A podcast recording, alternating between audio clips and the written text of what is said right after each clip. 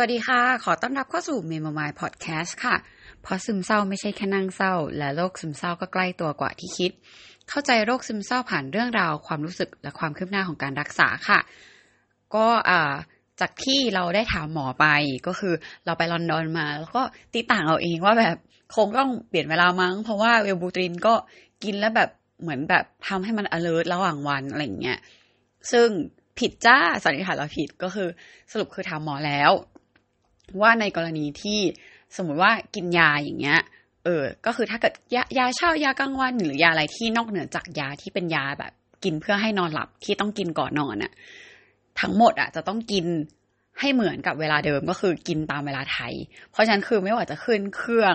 ไปที่อังกฤษหรืออะไรเงี้ยก็คือตั้งเวลาไทยนับเวลาไทยแล้วก็จับเวลาแล้วก็เออกินตามเวลาไทยถ้าเกิดว่าไปเที่ยวยกเว้นอย่างเดียวก็คือแบบเหมือนย้ายไปอยู่เป็นเดือนเดือนหรือว่าแบบไปเรียนต่อเป็นปีอะไรอย่างเงี้ย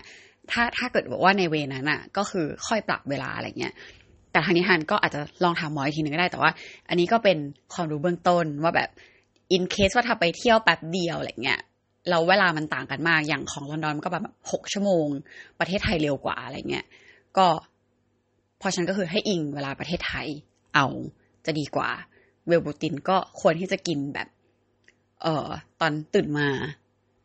ใช่ไหมหกชั่วโมงอ๋อเผลอๆคือกินแบบก่อนนอนด้วยซ้ำอะไรเงี้ยอืมเพราะว่าเอ่อสมมติบ่ายสองของนี่ก็คือตีสองตีสามก็กินก่อนนอนที่ที่อังกฤษก็จะประมาณสิบโมงหรืออะไรอย่างนี้ที่ไทยพอดีอืมก็ประมาณนี้เอ่อส่วน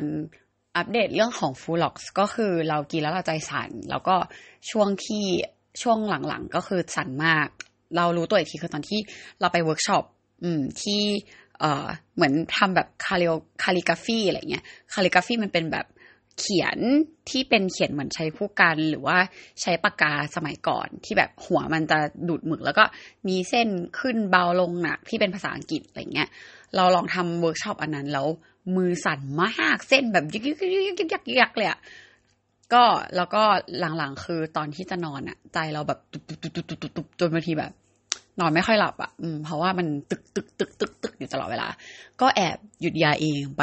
สองถึงสาม วันก่อนที่จะเจอหมอพอรู้สึกว่าแบบโอ๊ยไม่ไหวละเหนื่อยอะไรเงี้ยหยุดหยุดหยุดก่อนดีกว่าเพราะว่าแบบเออ สองถึงสาม วันก็เจอหมอแล้วอินเคสว่าถ้ามันแบบอะไรรุนแรงหรืออะไรจริงๆก็น่าจะยังโอเคอะไรเงี้ยอันนี้คือประเมินตัวเองนะแต่ก็อาจจะไม่ควรทำอะไรเงี้ยก็จริงๆก็เช็คกับหมอก่อนก็อาจจะดีกว่าดีกว่าหยุดเองอืมแต่ว่าที่นี้ก็เราก็ถามแหละเราก็ถามหมอคือเรื่องของฟลูออกซ์หรือว่าฟลูออกซิตินมันก็ไม่ได้มีปัญหาอะไรขนาดนั้นคือคือมันก็คือช่วยลดความวิตกกังวลแล้วจริงๆก็หมอก็บอกว่าควรจะกินต่อไปอืมแต่ว่าในแง่ที่ถ้าเกิดกินแล้วมันมีอาการใจสั่นจริงๆมันก็อาจจะเกิดขึ้นได้กับบางคนซึ่งของเราเราก็เคยมีอาการใจสั่นอยู่แล้วพอมันกินมันก็กระตุ้นขึ้นไปอีกอะไรเงี้ยก็เลยได้ยามาเพิ่มที่เป็นเอ่อชื่อว่าเดี๋ยวนะคอปอ้าวเราเก็บไปละคือเอ่อขอโทษทุกคนอ่ะ Propranolol อืมก็คือ Propranolol P R O P R A N O L O L Propranolol อันนี้ก็เป็นกินเพื่อที่จะลดลดใจสั่นคู่กับไปคู่ไปกับตัว Fluox ก็ประมาณนี้อันนี้คืออัปเดตเรื่องยาแล้วก็เรื่องการกินยาก็คร่าวๆประมาณนี้ใครถ้าเกิดว่ามีอะไรหรือว่ามีความรู้ใหม่ก็มาบอกได้แล้วก็อย่าลืมถ้าไม่แน่ใจถามหมอก่อนดีกว่ายังไงก็ฝากติดตามด้วยนะคะ Memo My Podcast ค่ะ